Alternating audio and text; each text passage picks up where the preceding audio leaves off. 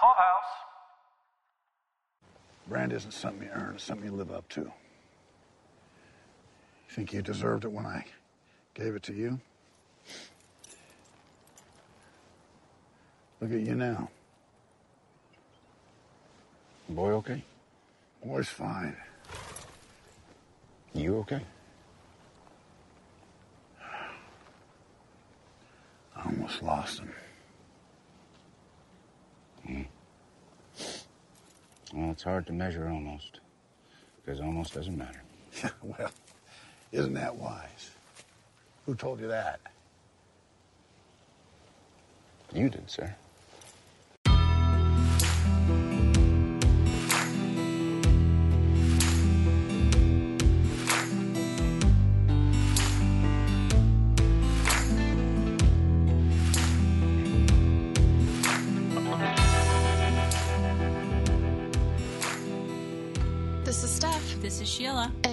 To Pod Clubhouse coverage of Yellowstone Season 1. This is episode 4. We're talking about the long black train. So, Sheila, it's good to finally talk to you again. This was a really, like I said, it's a long episode, but it's not in terms of time, but it's long because a lot happened. I was noting that this one felt really busy. Yes. I- And eventually, this does get kind of resolved as the show kind of quote unquote grows up a little bit more. But there was just so much to pack into this episode. It was just, there's dead bodies and Casey's involvement on the reservation. And then there was like the fallout, literally, and the cleanup from the, the suicide. Mm-hmm. There's a cancer diagnosis. Right? There's a bunkhouse shenanigans and Beth and Dan Jenkins are like on the verge of, of having sex. That's a lot. That's a lot to keep track of and yeah. Was this all in one day? Because it was a busy day. lot. Yeah. Yeah. Like if that's a Dutton day, I'm gonna pass. but I guess if that's my biggest complaint about this show, that it's too busy, I guess that's a good thing. There's a lot of good stuff happening in terms of drama and plot. And I just felt that there was just like some big story points that got that got kind of glossed over. And we'll talk a little bit more about when we get to it, but like when my husband and I watched this because he's into it now, there was this mention quickly of John's cancer diagnosis, Yeah. and I was like, it came back later when one of the ranchers was talking to him. I was like, wait, what happened? Like, you have to be paying like massively close attention. Like, it just, I don't feel like it was given the due in the scene that it needed for like people to really understand because it literally came out of nowhere. Uh, we don't even know who those two guys were that were talking about it, really. So it's like, wait, what did they just say? Like, Yeah, they were just like visiting the ranch and they're talking about like his son taking two feet out of his colon. And, Yeah. and then later on, it was just like, but it wasn't clear who they were talking about until later. And then like John and has a cute little story about it, but it was just like, wait, what, what, what, what just happened? right? Rewind. so that's what I mean, like when I say that it's busy and there was a lot going on, because like your head is still swirling from so much that's happening. You're just like, wait a second, I, I missed something. And literally, we did miss something, so we had to go back and watch again. And we didn't even see Jamie, so we didn't even get any further in his storyline. At least we didn't have something else crazy happen with Yeah, him. no, 'cause- no more beatings. You know, maybe he's putting, maybe he's just keeping the ice on his uh, his fresh wound from Beth, Aw, probably so. licking his wounds in the corner. Hiding out for a little bit. And I guess, you know, it makes sense. Like, there's only 10 episodes in a season, so you do have to kind of push the story along, but this was just jam packed. A lot of storylines, and some of them like secondary. So I think we should dive in. I guess what's really interesting was rainwater. and These developers finding the bones. So that's actually how we ended the last episode and how this one started. So, yeah, good place for us to start. Do you think that he thought that the bodies that were found were Native American? I didn't get that feeling. Maybe since they were buried on the reservation, he could assume that. The reason I ask is because I, I was just picking up on some of his body language. He just seemed very angry. He just seemed very. I don't know if distraught is the word, but he was definitely Like disturbed. disturbed. Yeah, because Yeah. you know he he cracks the bone open and Ugh. makes the guy smell the, the fresh bone marrow, and he's retching. So that's what just made me think like maybe he was like, you know, this is just another one of those instances where like the white man comes here and, you know, does their thing to us. And then also the energy company is probably irritating the hell out of him because they just want to keep, you know, moving to their schedule. Like, well, we got to get this drill in the ground and whatever. Like, this else. is violating our lease agreement. Right. Especially when he says to Ben, you know, like how far do you want the cordon? He says, you know, off to the horizon. He wants to to uncover the secrets that are there. Yeah, I mean, he's definitely, I would say, pissed off or disturbed or whatever. Like, he's motivated to figure this out. I mean, he's kind of like, screw your timeline. Like, this is more important. Yeah, and I just like the whole like transaction between him and the uh, the developer saying, "Well, if you thought that these were old relics, they would have been on eBay." yeah. Who is the twisted who's out there on eBay right now going, "I'm going to like Google some, you know, old Indian bones." right. And buying them. Put that in my house on display. If you are one of these people, I would like to, to know a little bit more about your psyche No, you really wouldn't. from a distance. yeah. Hit me up on Twitter, people. That's funny. Girl, From a be distance. careful what you ask for. Exactly. From let's let's clarify. From a distance, I do not want to be up close and personal with your collection. I just want to know a little bit about the psyche. so that leads Rainwater to do some digging. Do, do you mean literally or figuratively? no, I mean figuratively. How he sort of lands on Casey. But like we said last time, I believe, Casey seems to be involved in a lot of weird shit. So Yeah. Well, they pulled those bullets. They pulled the bullets out Oh, of that's right, the, of the um, bones, Out yeah. of the bones, also indicating that it was fresher than the energy company was alleging. They were able to do a matchup. I'm assuming to to Casey. I really like how Rainwater is like talking to Monica and sort of describing that like these like seemingly random acts of violence aren't so random, are they? Like, and he compares them to a spider. Like you can see the web and you get you're not sure how it all fits together, but you know there's something behind it. I thought that was really good analogy, I guess, or an interesting way to frame it. the spider web analogy to me initially it felt very elaborate but thinking more about it like knowing that there's a big spider sort of behind it i feel like it's a bigger analogy for like the duttons Right. you know like the reach of them and you, you know not everything is what it seems and we we can make you disappear like a spider can make a bug disappear you know there was there was a lot more behind it than just you know obviously just talking about Casey, I think Right.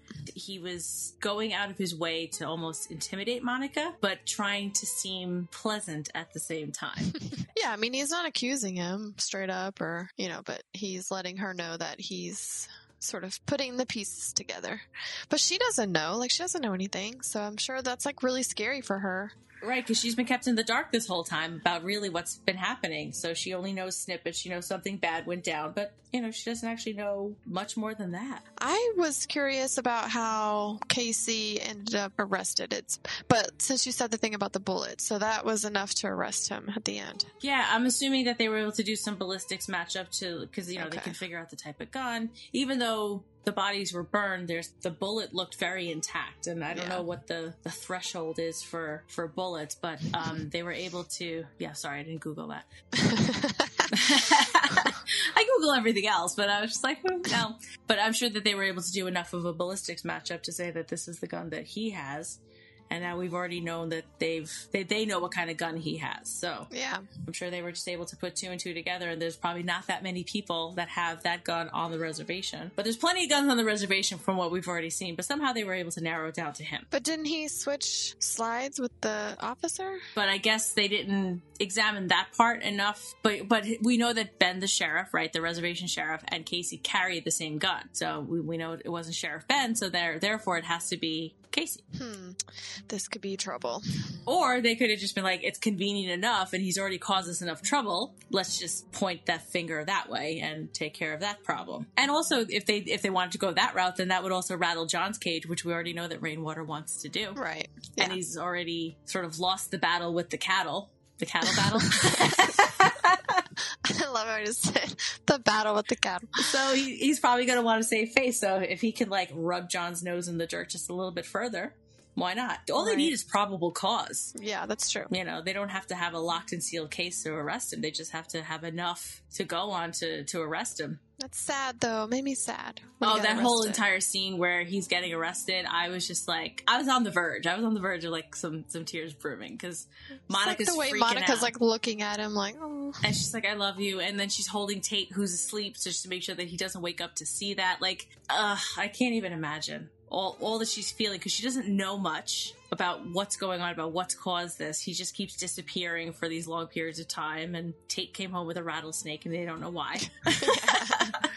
but and nobody's saying anything, and even Tate doesn't know. He just knows that something happened off yonder, but Yeah. knows enough not to ask about it. So yeah, so she's literally in the blind here, not knowing. I thought it was interesting that she told Casey we're running out of places to hide when I didn't really realize that they were hiding that much. Like, what else are they hiding from? Oh, I didn't even pick up on that. Does she just mean the fact that like she's sort of picking up on all these mysterious things, like like Rainwater was saying, like something's going on, and they all seem to be tied to Casey? Like maybe that's sort of what she meant by that, but I thought that was a weird comment for her to make, and it just stuck with me that she said we're running out of places to hide. So I was like, okay, like where have you been hiding before, or like what does that mean? That's interesting because I wasn't picking up on anything else that was maybe illicit. I don't know. He he just seemed to be a horse trainer, so that's not illegal in any way, shape, or form. She's a school teacher, so Yeah, and didn't we say that he just got back from war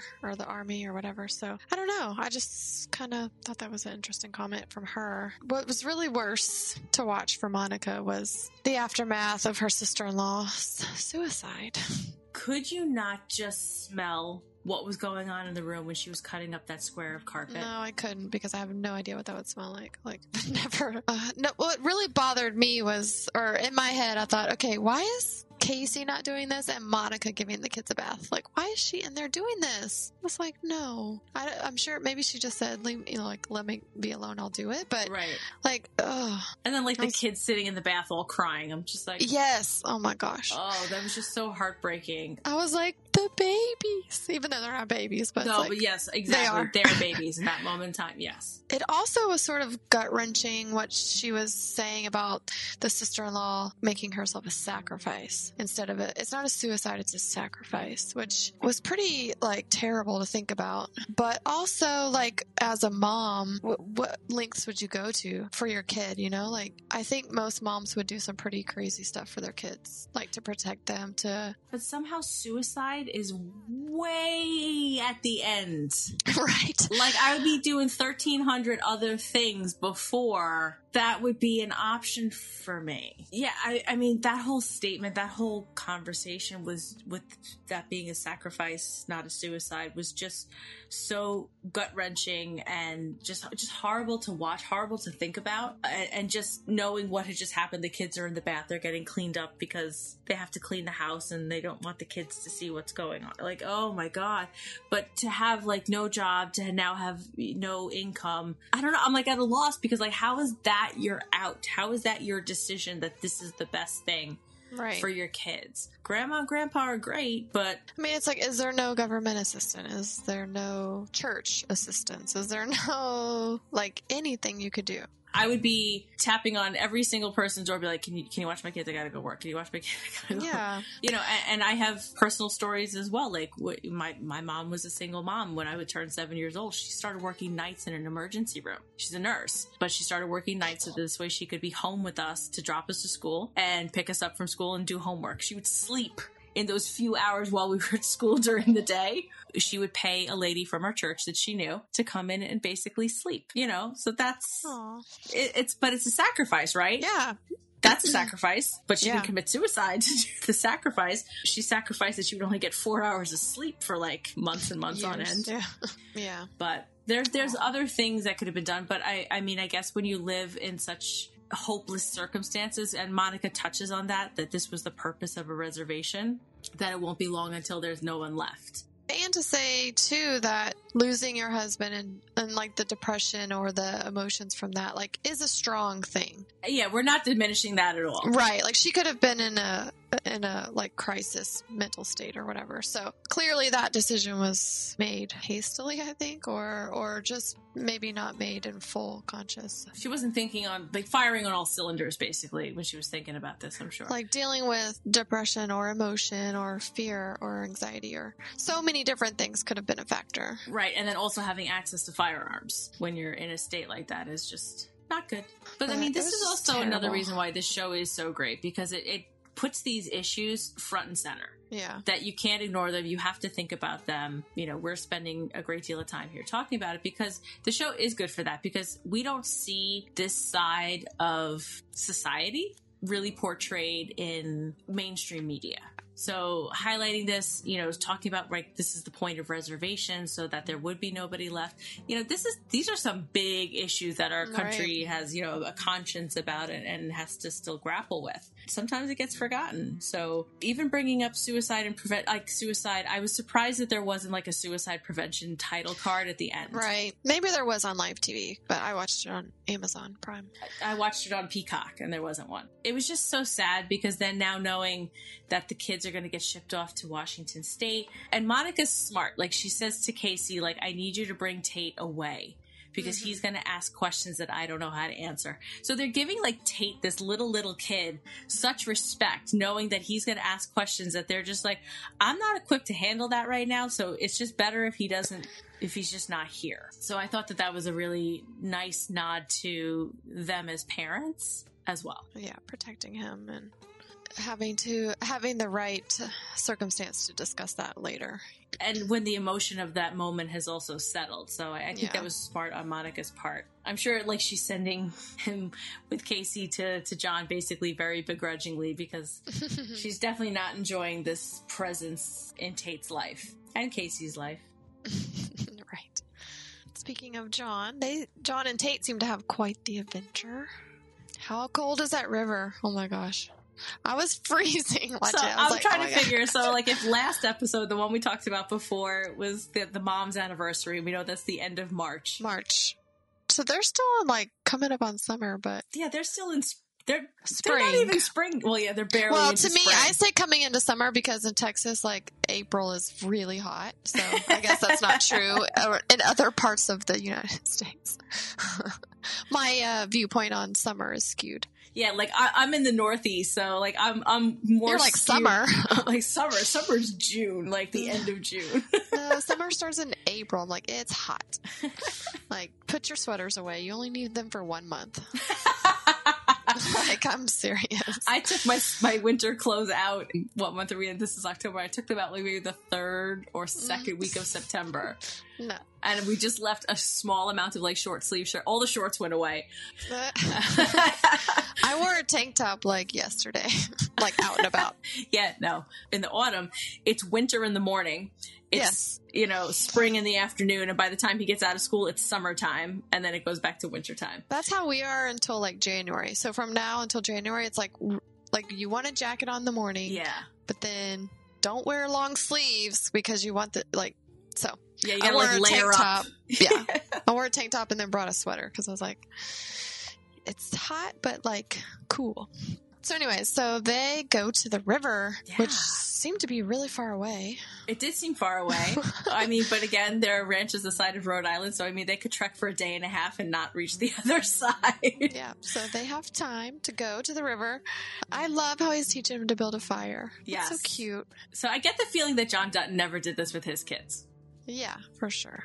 But I am going to say that, that this kid, Tate, gets into more trouble in just these first few episodes than I think I uh-huh. did my entire childhood. Well, he's related to Casey, and Casey's been getting a lot of trouble, so runs in the family. But yeah, you're right. He's just like, is he accident prone or just trouble prone?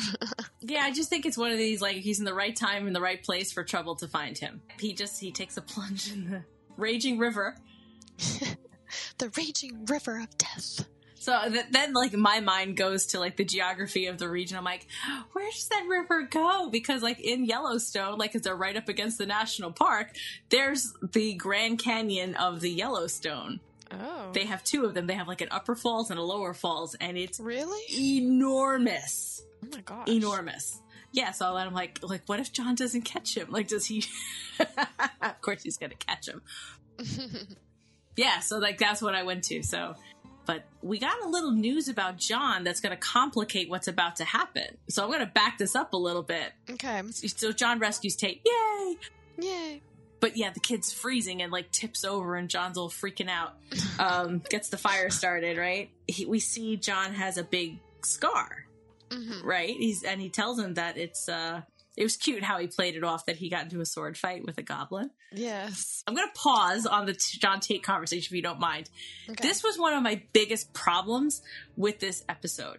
Because that, okay, because that's when my husband and I paused and we're like, wait, what did he, like, where did that come from? And we went back and way back in the beginning of the episode when John is trying to, he's still trying to tame the horse. yeah, he's like on That top Casey and he, and he falls off, right? The horse. Yeah. And there's, there's these two like old timers watching and they talk about, one of them says to the other one that he has colon cancer and that his son just like took out like a two foot section of his bowel.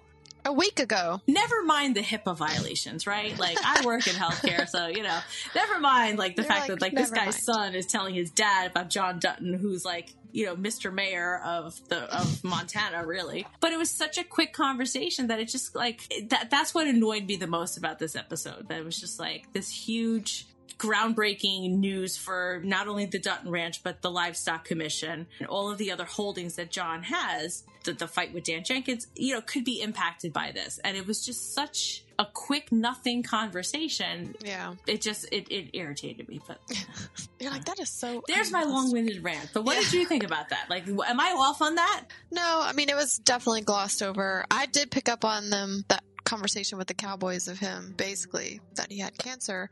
But I thought, like, okay, a week ago he had surgery and he's on top of a bucking horse. Like, I don't think so. That part seemed more unrealistic to me than small town gossip. You know, that happens. People. I think John being on a bucking horse a week after surgery is the most Montana John Dutton thing we could see. But when, then they like come and question him in the barn, like, "Oh, you're our commissioner. Like, are you going to be around? Do we need to find somebody else?" Like, We're concerned about longevity here. I thought that was funny. He basically told him to f off. I got this. Then there was this conversation later with Tate after he's warming up, and it was just so sad and depressing. He's talking about like Tate growing up, and he's gonna miss him, and He said, "I'm going to be an old wrinkly raisin." Yeah. it was so funny. I like seeing John and Tate, and I don't know. It's just a good like conversation that they have. but I like that we're seeing more of John's personality because he's he's often just kind of stoic and given a look. So I like when we hear his perspective, like these little tidbits of wisdom that he's sharing along. It gives like I don't know, it's giving us like insight into where his mind is. Right now, it's on his cancer diagnosis, right, or his mm-hmm. cancer treatment, and I just feel like he's very contemplative about life, his own mortality, but he's he's convinced that he's got a while to go yet Yeah, when I think about that, like I think about like the when he's by the fireplace later on when he's by himself. yeah, and he's upset. He's upset, and Yeah. I, I think this is like a very symbolic step. Like he's burning dollar bills in the fireplace, whatever fell out of his wallet. Yeah, And I feel like this was a symbolic step for him in his evolution.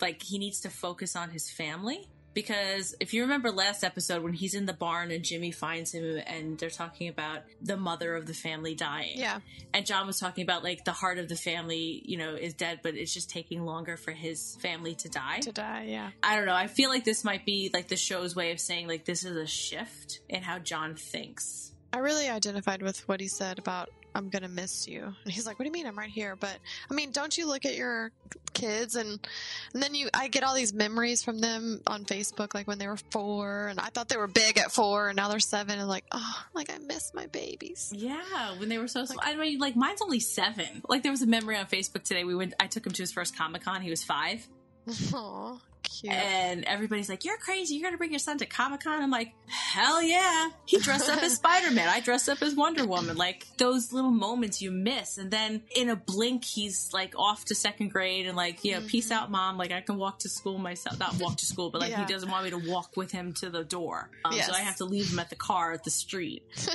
That's funny. Already? I'm always like, Do you know where to go? They're like, Yes, mom. We know. Our kids are very like affectionate. They want hugs and hmm they just want to like constantly be on you or like hanging on you and Yes.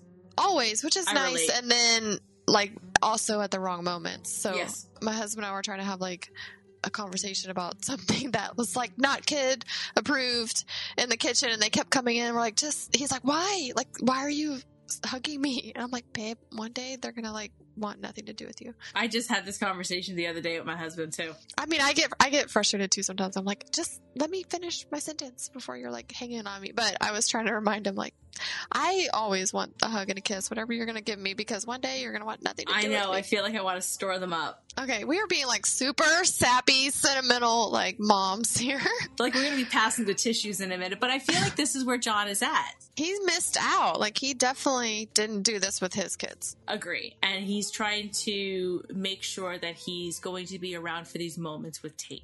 Yeah, this entire line with John is what I think I needed to see from him because all I've seen so far is gruff and tough. And I like what we're seeing from him. Like there's mm-hmm. this emotional well that he's tapping into that we just haven't seen yet. Yeah, but this is like rare for him. I feel like he's the hard ass like all the time. Like- yeah, that's why I liked having Yeah. this moment with him. It's like, okay, you are human. You there there are chinks in the armor. Like I'm still scared of him. Hell yeah! Like I do not want to be on the wrong side of John Dutton because I do not want to end up at the train station. I, I think he's trying to save his family because again, the last episode where we saw this like family implosion between Beth and Jamie and the anniversary, and now Lee is gone and Casey's struggling. There's been a lot of fireworks that have gone off Yeah. not just the the river that got moved, but there's been a lot of bombs that have gone off in John's immediate circle. Some of these are, are really earth shattering, like the loss of your child. So I think he's trying to take a different approach because he doesn't want the family to die the way that you know he was uh, talking to Jimmy about the last episode. Mom moment over. yes, exactly. All right, we're gonna move on to Beth next. the most unlike mom person. She is pretty harsh in this episode. unmatronly, un no, Yes. Unnurturing. not not maternal. The un. Are we making up a new word? Unmaternal. We are just rambling at this point. coined it new, unmaternal. Unmaternal. And someone's gonna comment and be like, the word is actually duh. This. Yeah. I love that she is like, no, I'm just here to make a scene. Like that's her whole purpose for being at this like country club wherever they were. She Oh, she went to go meet Dan, right? That's where she yeah, went but to go. she well she called for him. Like Yeah. she showed up there and was like beckoning him. Like they're they're like she's like go get him. And she's all of the manager was like, uh, there's no smoking. He's like, I tried to tell her, but she she just I mean she had a good point. like like and they go around the room showing like the candle, the fireplace. like you can't argue with this woman. Like she is just not gonna take it. She said, I'm gonna stab you in the eye. Like Yeah. And then she calls the bartender a tattletale. she is like a force. But you know, That's some of the early reviews, because I went looking at some of the early reviews, because we we had happened now a different perspective of Beth, you and I, Yes. from where we're picking up this podcast, right, or this season. So, but some of the very early reviews of her was that she's unlikable. I don't understand her purpose here. Yeah. You know, like as horrid as she is in her behavior, there is something so irresistible about her when she gets all fired up, like with the whole smoking thing, because you can't help but laugh because she does have a point Yeah. and just how she just cuts down the men around her Yeah. without mincing any of her words. The, the whole thing about the miss versus ma'am, Yes. you know, she's she's got some logic and points. Yeah. She's smart. But I feel like this episode we got her purpose, Yes.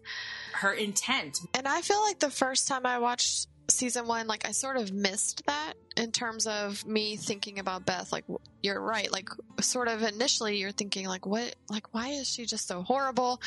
Like she's mean to everybody. What is, yeah, what is her purpose? But I caught that this time when Rip ended up in the bar with her at the end. Yes. and that was really telling. Yeah. And she's just talking about how she's like making her enemy emotional. When you're emotional, you lose your rational thought. So I was like, ooh, I jotted down the words that she said. She says, Rip, you want them emotional, you want them angry. The more they feel, the less they think. exactly. I mean, so her whole purpose with this Dan thing is just to like, Fuck them up. yeah. And I love too that she said, I just wanted to prove to you that the West is not won. Like she just wanted to show him, like, you do not belong here. her strategy he's here to just toy with her food, you know, to Yes, distract it's Dan. a little it's a cat like playing with her toy, like like patting him around this way and that way just to mess with his head. and also just to show him he doesn't know exactly what he's dealing with when he's dealing with the Duttons. Yeah. Like he thinks he's seen it all, and now she's just gonna throw on another layer and be like, mm, "You haven't seen anything yet, honey." she gets him like punched twice in like, Like, two minutes. The throat punch had me rolling because he's just like, He's like, we he's gotta trying go. to. so funny. she neatly packaged that to say like that the West is not won. We're still wild out here, and you think you got it, Mister California man? No, you don't. I loved it. And I'm so happy that I really saw that at the end when she was talking about like she's just messing with him, like to make him more emotional, to throw off his like focus, you know? Yeah, mess up his game because ke- keep in mind he's we still haven't seen the fallout from the river being moved. Right. He's just I mean, angry he's- right now, and he thinks he's going to get somewhere with him, and just This was the scene too in the bar that I'm gonna do that TikTok voiceover thing. She's like, "You can't talk to me like that," but I'm gonna put. We're gonna post it on the Pod Clubhouse website. yes, sure. absolutely. I'll have to wait for season three for mine. Yes, Yes. I loved Beth in this episode, and she was just like on a rampage. I loved it. Because again, you know, we were kind of critical of her the last time out when she was like sitting in the trough and Yeah, you know having her adult tantrum but this this episode was definitely much more of her role here yeah. Her plan. her plan and her strategy so Yeah, now we just know that this is what she's going to do and now that she's laid it out all of it makes so much more sense back to even when we first saw her in episode one when she's like neatly laying out the um the ceo of il energy and she was trying to make him angry yeah, for sure. Tear him down. Yeah, and, but she stays calm through it all. So she definitely knows what she's doing. So she's a she's a really She's she's like just as scary as John is, though. yeah, like but like in a just- different way. exactly, just in a different way. She's much more savvy. She she can articulate better what she's actually trying to do, whereas he's more just like, well, I'm just going to do this and. Yeah, well, she seems more vocal about it too. Like she wants to be that like smart ass and like tell you off or whatever. And John just wants to like secretly like go behind your back and mess you up. Yeah, they're both calculating in their own ways, but it's like it's it's fun to watch them be so different, but yet get to the same ends. Yeah, But I feel like she's probably right now the most successful yeah. she's rattling she's rattling everybody right now. she rattled Jamie last time out. Yeah. Yeah. She rattled Dan this time out. Apparently, if you're any man in her life, she's just gonna get you beat up, or she'll beat you up herself. Yeah, so far Rip is the only one that well, she just verbally, you know, cuts yeah, him down. she verbally abused him. He's getting some, so really, how bad could it be? right. That so Rip is a good segue. So We have a lot to talk about with these ranch hands. these bunkhouse boys, yes. yes. So I, I did. So when they're out in the very beginning, when they're out like searching, they're rounding up the cattle, right? That has been let out, and they have to from uh from the cattle battle. I just had to work that back in.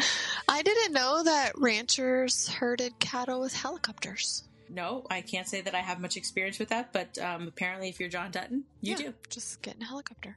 But uh, I did cackle at the uh, the shit for brains comment that Rip made about Jimmy when he fell off his horse, and the fact that John saw it was just like, "Ooh, that's just doubly bad."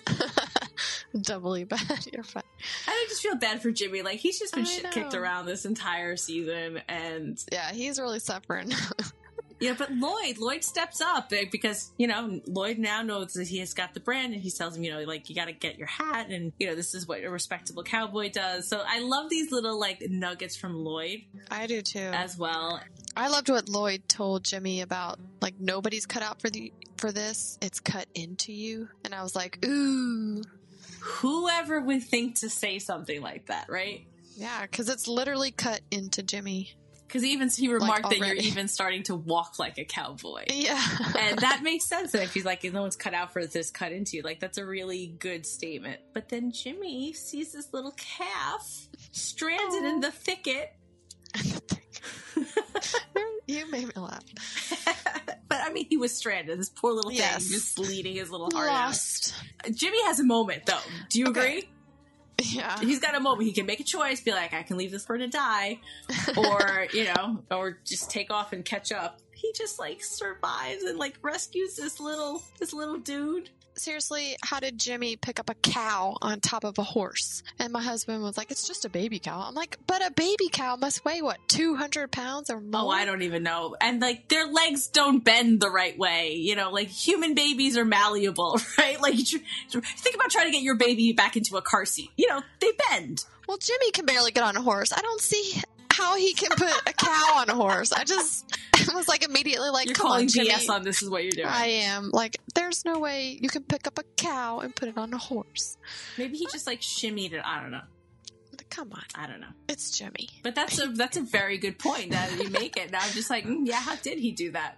It's Like, just funny to me. have- I love it. I love these little things. I'm like, come on, really? Yeah. Exactly. It was so just cheering for Jimmy when he like rode up and they were they were berating him already, be like, Oh, nice of you to catch up. Yeah. But he's got the little calf and then he says the dumb thing, I wonder which one's its mom. Meanwhile, there's a cow just like bl- you know blaring Yeah. at top volume, and then Rip so has to be like, yeah, I, get, I wonder. it's so funny. I love Rip. He's like, come on, man. But then we get introduced to the someone going to the train station. Oh yeah. So why do you think Fred had to go? The guy, the guy who ended up going to the train station. They make allusions that he knows too much. Well, if you've been around the Duttons a while, I guess you could sort of pick up on this person was here and now they're not. We blew up. We blew up a mountain to move a river. Yeah. like we don't know what they've been doing before episode one, so Right. They've probably been up to other shenanigans. Apparently, going to the train station is a very bad idea. Yeah, you much opt for the bus station, people. If you get a choice, choose the bus station. I mean, yeah. So Rip like lays into Fred like you cannot touch anyone who has the brand. But I thought the brand was the secret. So how would they know? We know that they know Jimmy has the brand, but I mean before that, like the precedent. Like he's like you can't touch anybody with the brand. But I thought that that was like kind of a secret thing. So Lloyd has his own sort of regimen in the bunkhouse, right? So we learned this the last time out that he took off his shirt and they all saw this brand and it matched the one that Jimmy had. So I don't think that the brand was a known thing. I don't get that feeling. Um, at least not to the other people, but I don't understand, you know, sort of Rip's anger with it. Like, how were they supposed Right. to know? Jimmy really needs to learn how to fight Yeah. because that was kind of sad. And then was it Lloyd whips him in the face? Yeah. The, I was like, damn. Yeah. Yeah. I mean, like, it, it, it did feel a little gratuitous, this scene. But, you Yeah, know, it kind of went on. I appreciate that they need to like move the story and show how Jimmy's, you know, changing and reluctantly for the better, I guess. I, I don't know. He's kind of been up to some shady shit on the Dutton Ranch too. Yeah. But it also shows like just like how tough this way of life is and how badass these guys are still to this day. I'm sure like if these guys got like the coronavirus, the coronavirus would apologize and be like, I'm so sorry, I'll never do it Oh, again. I'm gonna leave. Sorry. Yeah. Let, let me just get out of here. Uh, yeah, I mean, but I like how you know Rip's trying to teach Jimmy that like you have a place here, like you need to stand up for your place here. right. Yeah, Like, you stop belong. and- apologizing. yeah. Because even he like sort of took the blame for Fred, like, "Oh, I started it. I started it. Don't, don't fight him." I don't know. I think Rip's sort of trying to teach Jimmy in his own way that, like, stand up and take your claim here and act, act like you belong. Yeah, So, exactly. And you belong is really what the message was.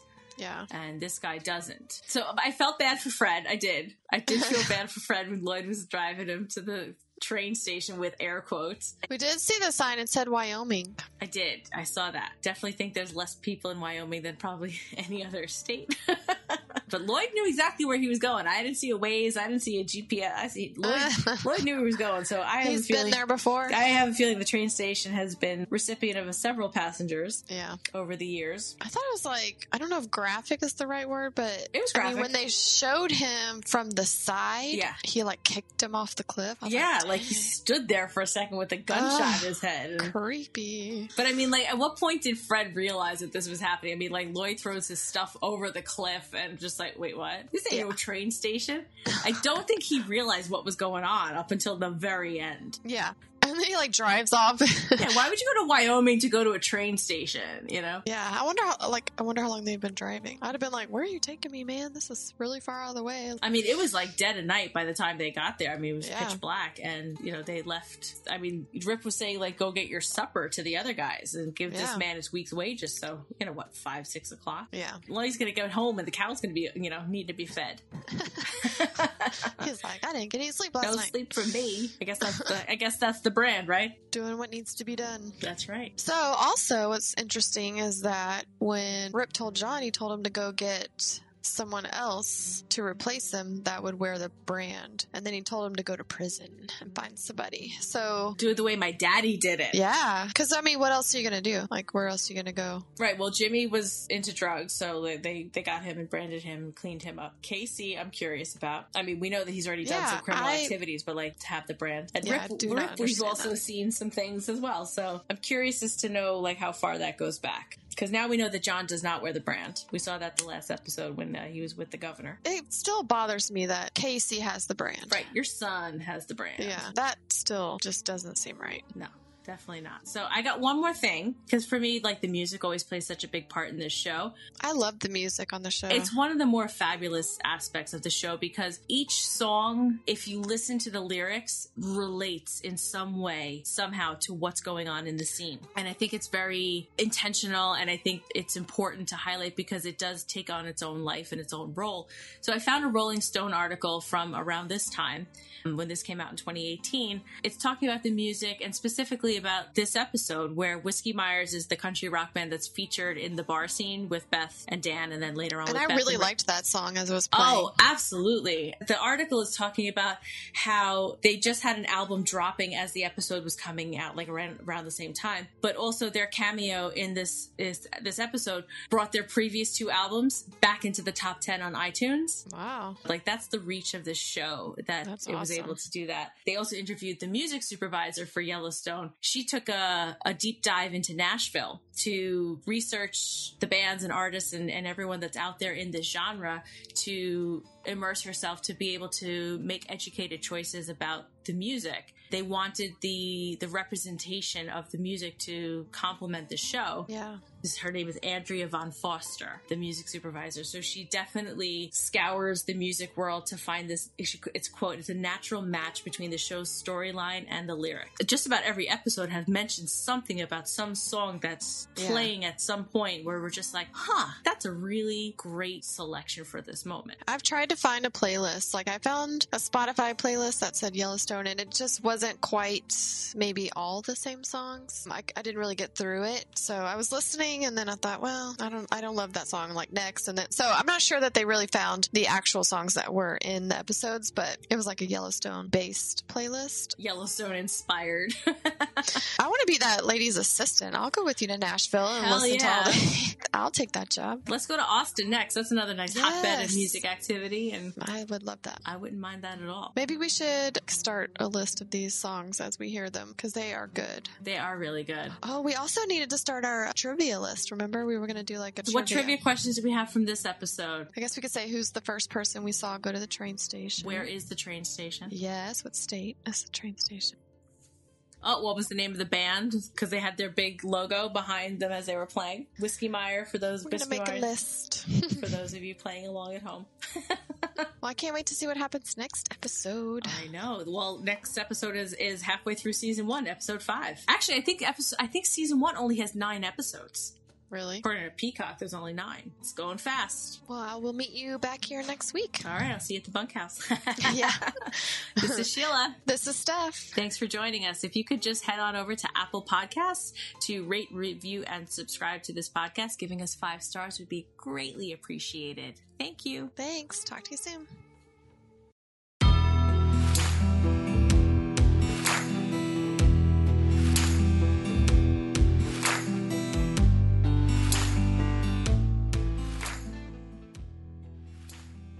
Thank you for listening. This has been an original Pod Clubhouse production. Pod Clubhouse is a podcast network dedicated to encouraging collaboration among podcasters and friends to bring a fresh voice and diverse perspective on a wide array of content. Please visit and leave a comment for us at podclubhouse.com. Rate, review, and subscribe to our podcast feeds on Apple Podcasts. Follow us on Twitter, Instagram, and Facebook. You can find us at Pod Clubhouse. Our DMs are always open, and we'd love to hear from you.